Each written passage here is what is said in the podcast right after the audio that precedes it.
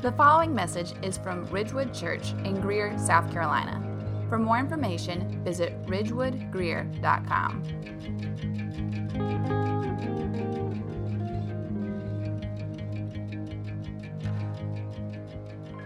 Now, since the first Sunday in October, we have been telling one big story the true story of the whole world.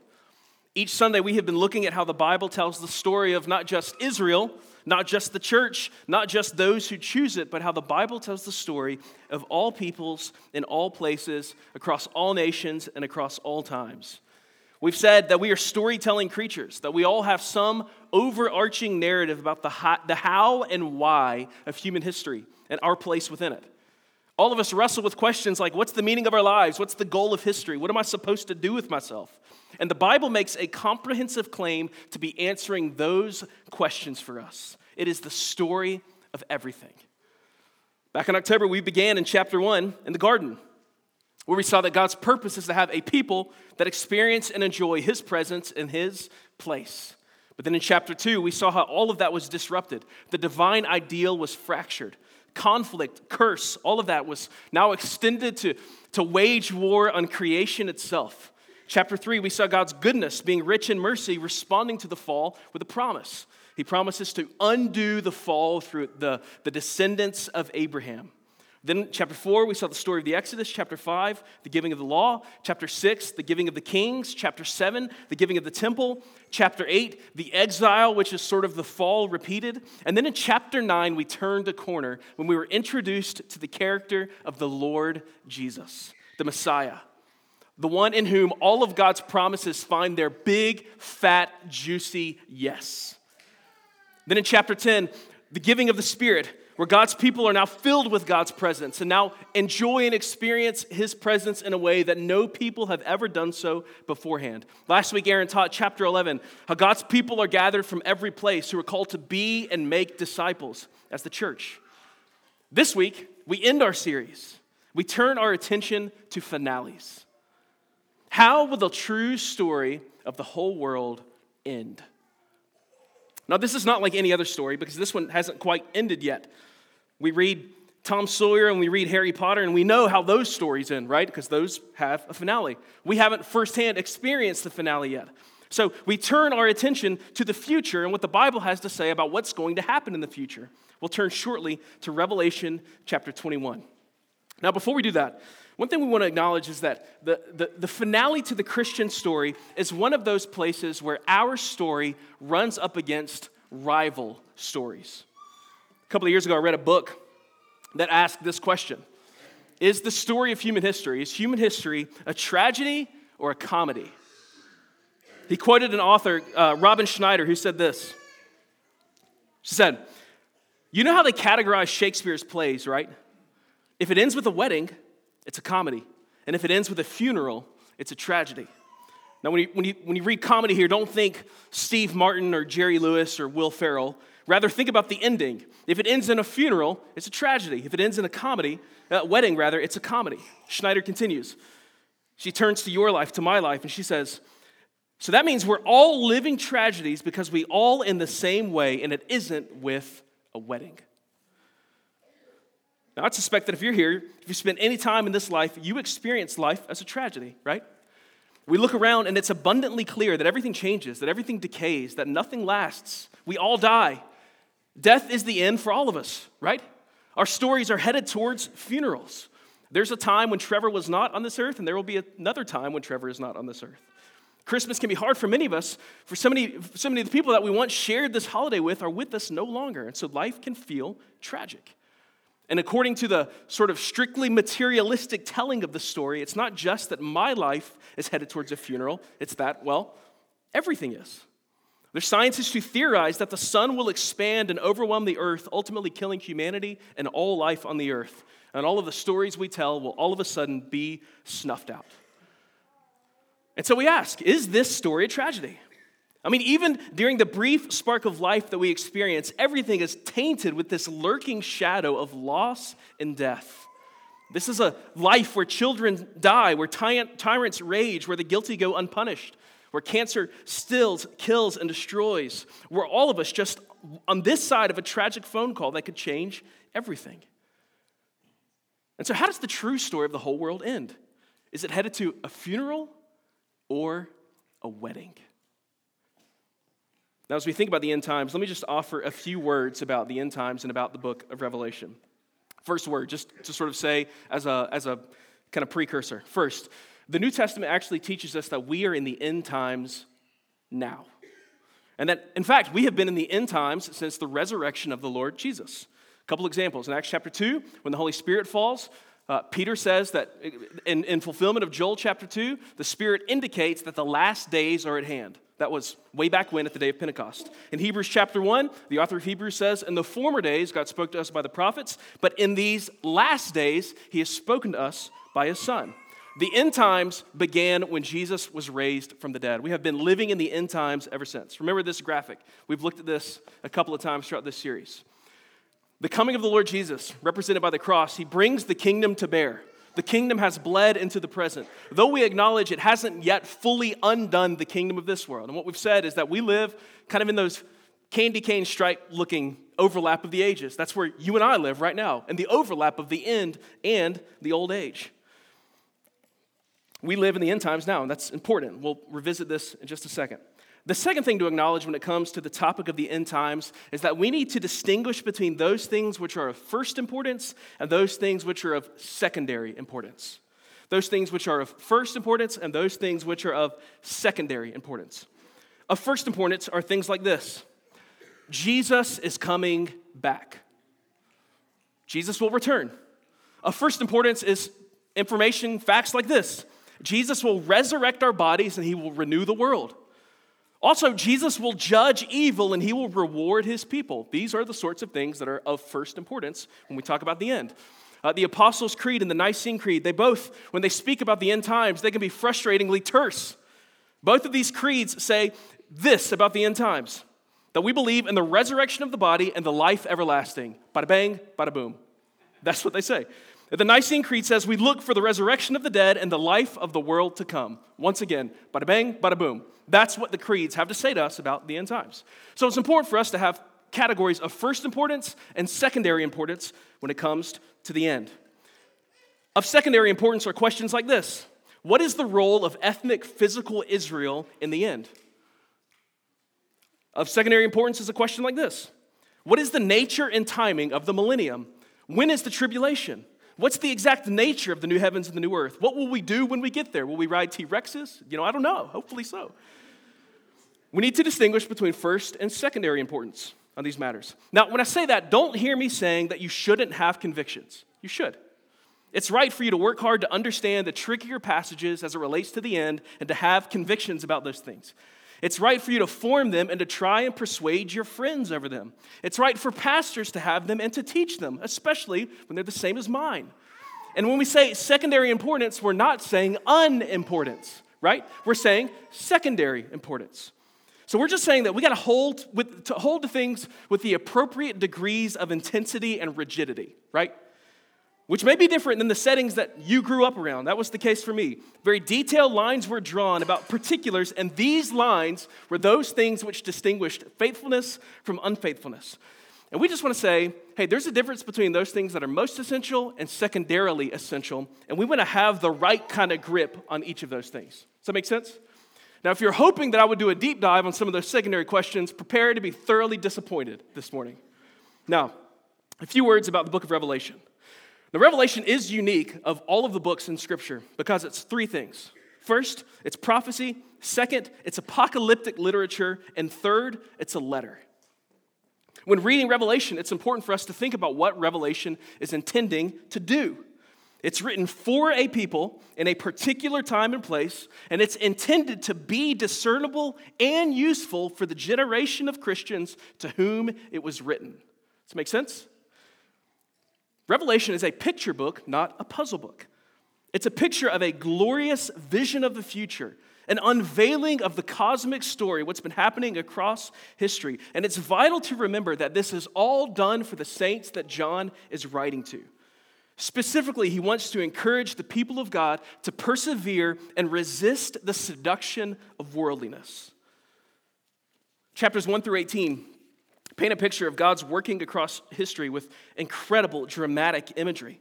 Chapters 19 through 22 shift into a discussion about the end, the grand finale, the final chapter of the true story of the whole world, where every narrative thread and promise and hint is finally cashed in here. Turn to Revelation 21 and look at verse 1.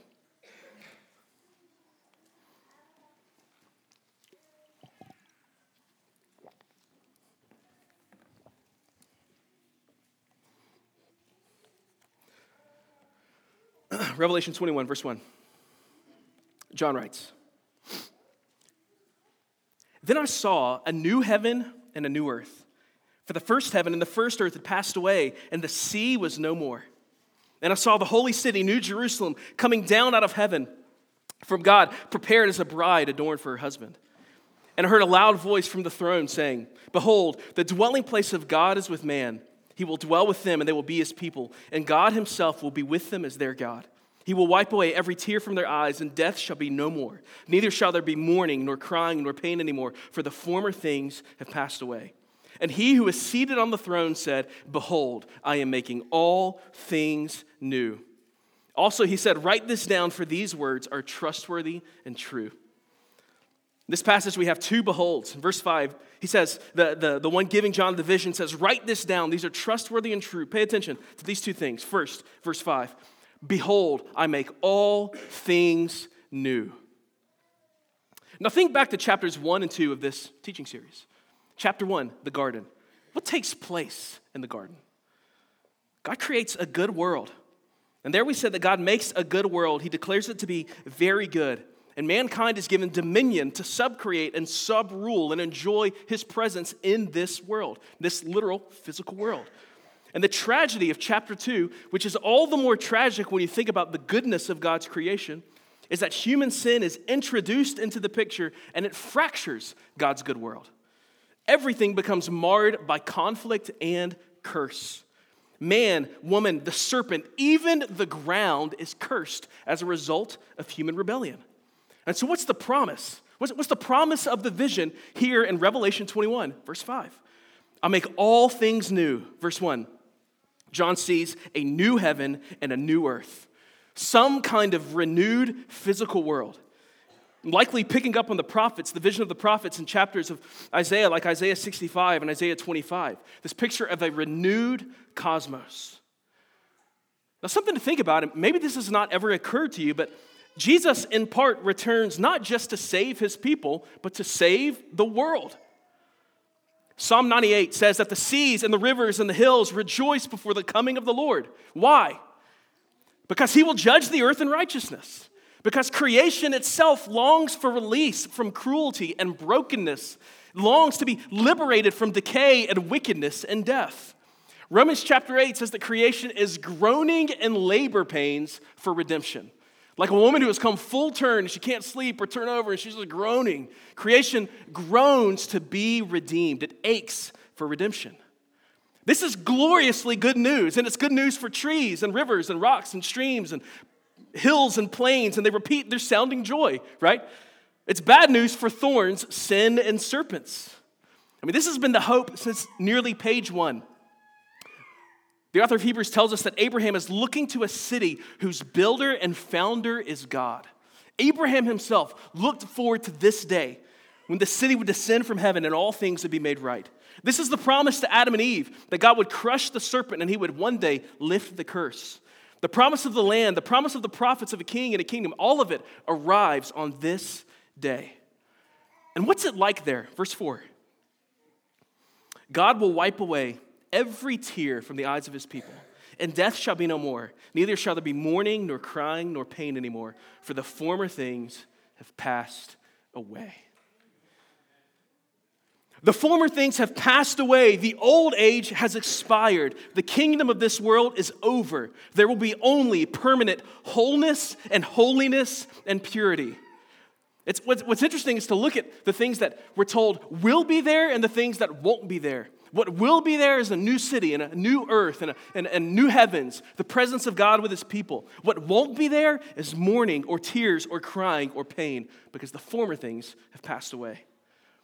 Verse 1, John says that the sea is no more. Israel was not a seafaring people. Sea was a picture of chaos for them. So there's no more sea.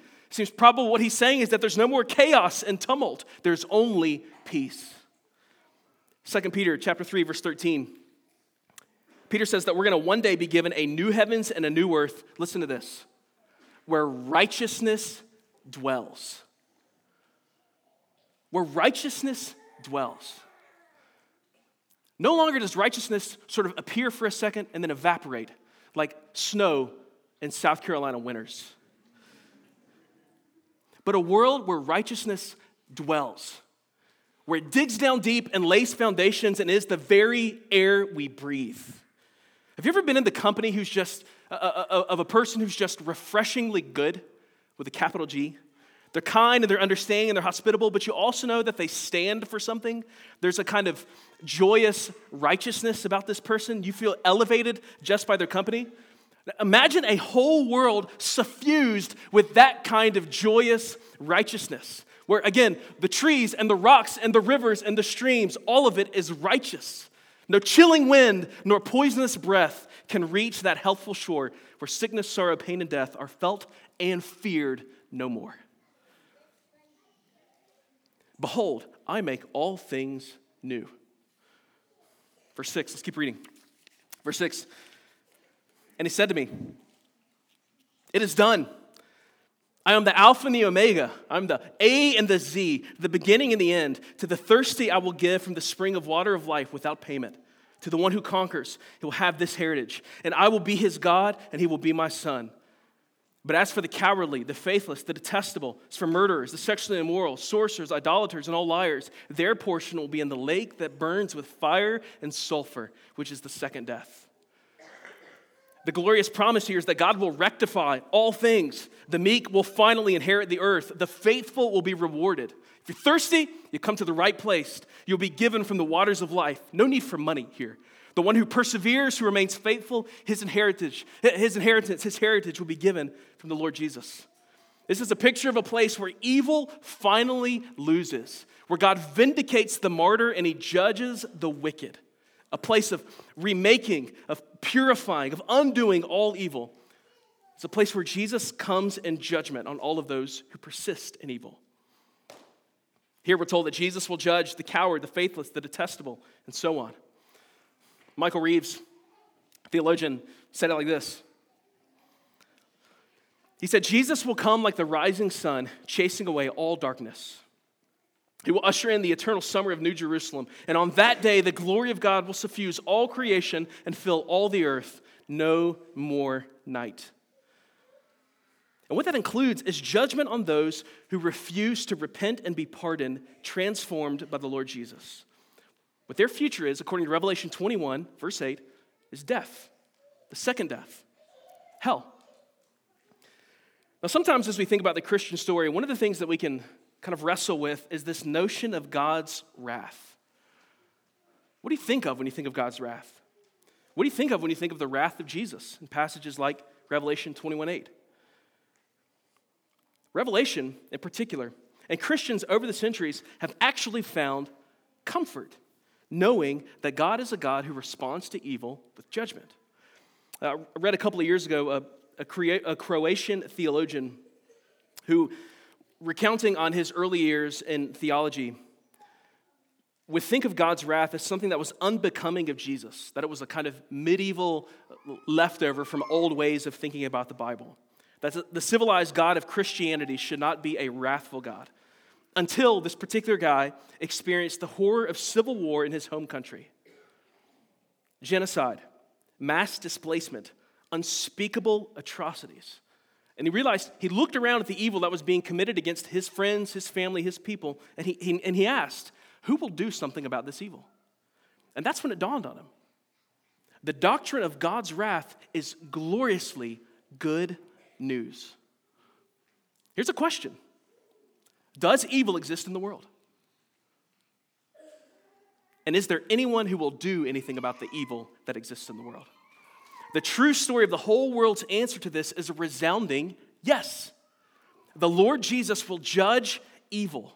And though evil may seem to triumph in this life, it will not triumph in the end because of this glorious hope that Jesus will return and he will judge all wrong. That Michael Reeves quote continues. Let's look at this. The fact that Christ is the judge of all the earth is not evidence that there is a vicious, unpleasant side to his character that will reveal itself at the end. No. The second coming is no cause to make us waver in love for him. Quite the opposite. The earth shaking power of the Lamb does not mean that the most lovely, loving man has changed in his character. It is rather that his cause, his character, his light is victorious. The Lamb wins. And his truth will drive out all lies. His beauty will drive out all ugliness. His goodness will drive out all evil. The Lamb wins.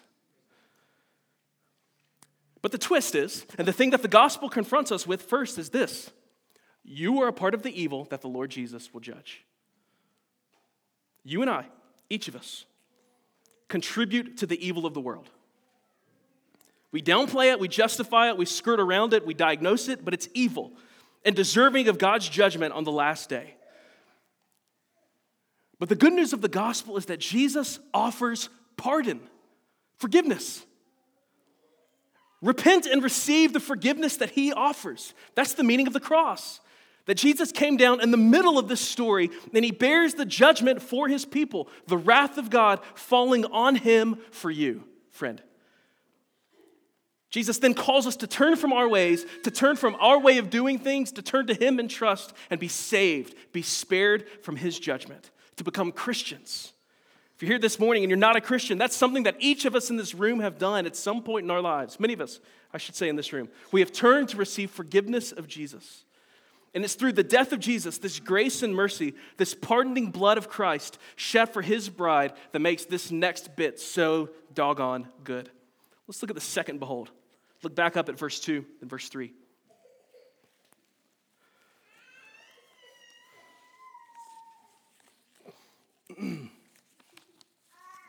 Verse 2, we have a vision of the holy city, the New Jerusalem, coming down out of heaven like what? A bride. Then in verse 3, the second behold, we end where we began. John announces, Behold, the dwelling place of God is with man. He will dwell with them, and they will be his people, and God himself will be with them as their God. The glorious promise that's present here is that God is arriving to be with his people. Now, does anybody um, have a tendency to like going to people's houses and admiring bookshelves? Get to somebody's house and you look at the bookshelves and you can either be really impressed by them or you can big time judge them, you know. don't come, don't look at my bookshelves, please, when you come to my house. Look at the one in my office. Look at that, those bookshelves, not the one in my house. Um, what are those things that are on bookshelves that prevent books from falling off the bookshelf? What are they called? Bookends. They're usually on this side and on this side to kind of keep the thing contained. Now, what's interesting is that in the Hebrew Bible, one of the ways that you see authors making a point is that it, use, it uses bookends, sometimes called inclusios. Psalm 8 is a great example of this. It starts with this The Lord, oh, oh God, you are majestic, you are high and exalted above all things. And there's this reflection about the nature of humanity. And then it ends with, Oh God, you are high and majestic above all things. What it helps us to see is sort of its point. It's bookending a certain point. It wants us to have this particular takeaway. Now, when we arrive in Revelation chapters 19, 20, 21, and 22, we realize wait a second. This book at the end has a lot of similarities with that book back at the beginning. For instance, Genesis chapter 1, we're told that God makes all things. Genesis 21, 5, we're told that God makes all things what? New. The former things have passed away. The old age, the kingdoms of this world have been uprooted, brought under judgment. Genesis chapter 2, there's a tree that's planted in the garden called the tree of life. Then in Genesis chapter 22, verses 1 through 9, what makes an appearance once again? The tree of life. But my favorite of all of these bookends has to be how in Genesis chapter 2, we're told that God, in His grace and His goodness, brings a man and woman together in the first marriage. And then what happens in Revelation 19 and 21? The bride and her bridegroom are finally united. A wedding. You know how they categorize Shakespeare's plays?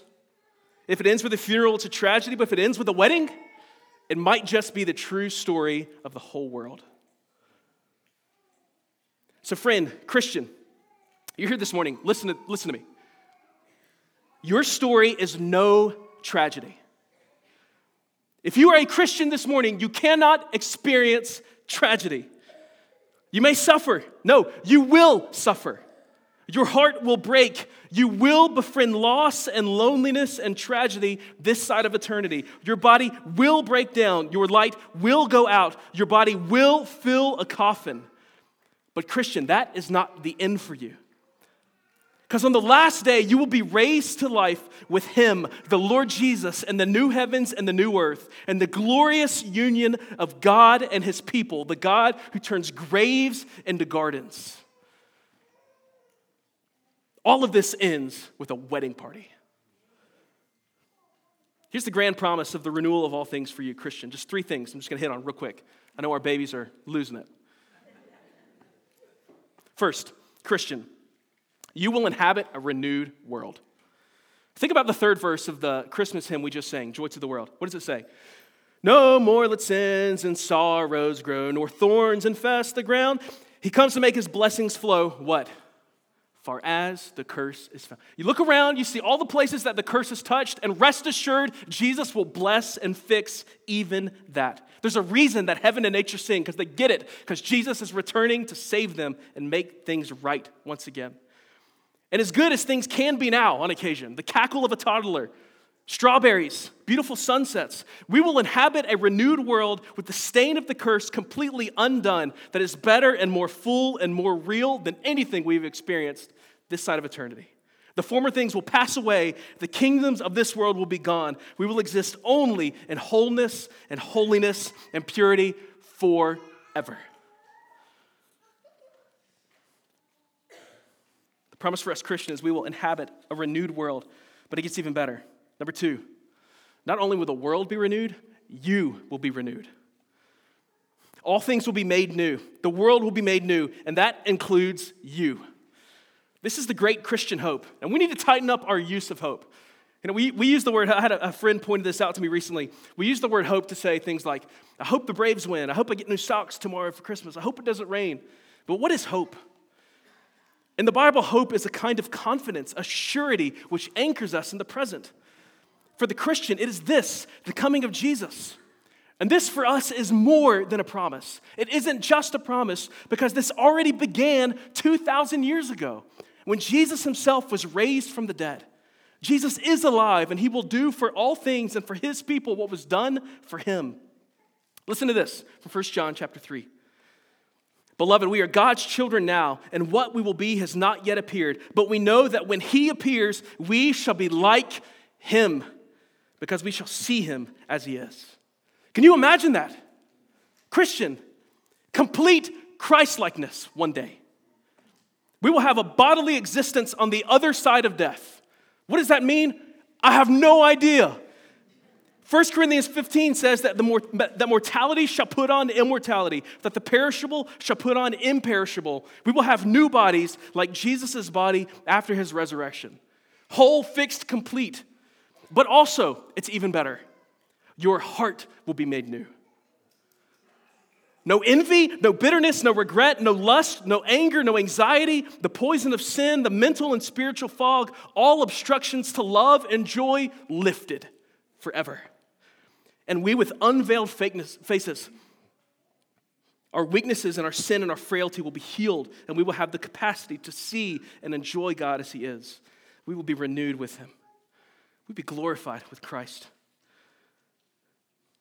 Here's the last thing God's going to transform all things, He's going to transform you, even me. But here's the best part. You ready? Number three you will see God. What's the joy of eternity? Is it that we're going to be re- reunited with loved ones? I'm going to see Papa Tucker again? Figures in Christian history? Is, is it going to be that we're going to be in a renewed world with riding dinosaurs? Again, hopefully. Is it that we'll feast with all of God's people across all times and places, a rich food uh, full of well aged wine, as, as Isaiah says? What's the joy of eternity but this? Revelation 21 3. Behold, the dwelling place of God is with man.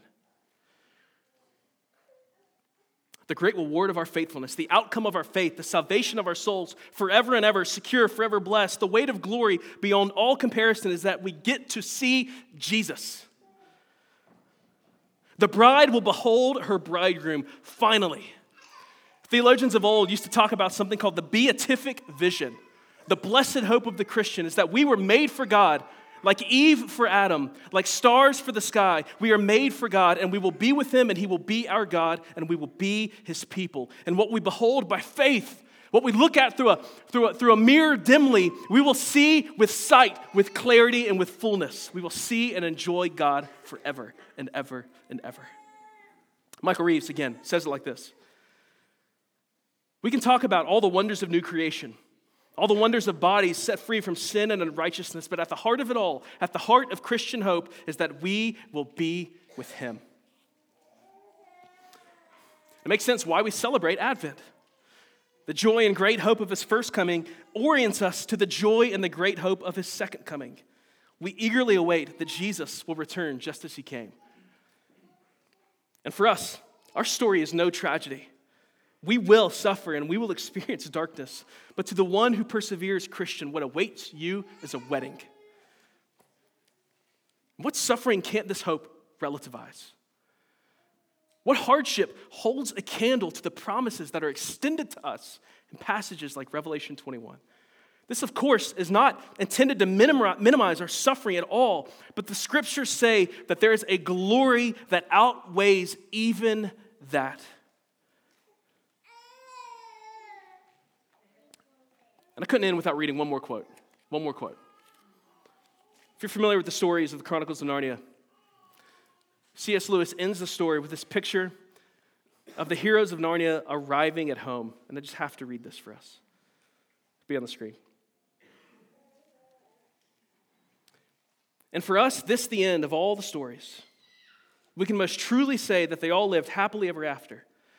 But for them, it was only the beginning of the real story. All their life in this world and all their adventures in Narnia had only been the cover and the title page. Now, at last, they were beginning chapter one of the great story, which no one on earth has read, which goes on forever, and which every chapter is better than the one before. Though we say we talk about finales, the great Christian hope is a beginning, a happy beginning where each chapter is better than the one before, all by the blood of the Lamb, the Lord Jesus, who saves us and welcomes us into his glad presence forever, Christian. This morning, we're going to turn our attention to the Lord's table. And at the Lord's table, we'd like to say that we look three directions. We look back to the blood of Jesus, who accomplished our redemption on our behalf, the cross. The juice and the bread remind us of the broken body and shed blood. We look outwards to one another, the, the brothers and sisters with whom we share this meal, and the Spirit of the Lord Jesus who is present with us as we eat. And we look forward. We look forward to the finale, which is the beginning. These are the hors d'oeuvres of that wedding supper that awaits us, church. Next few moments, I'm going to read a liturgy and invite you forward.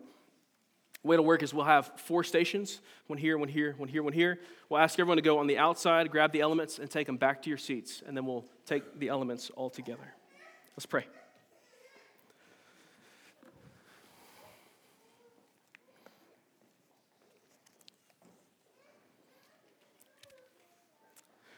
Lord Jesus, we do thank you for the incredible, the, the incredible promise that we're given in these scriptures that hold out this weight of glory that we cannot even conceive.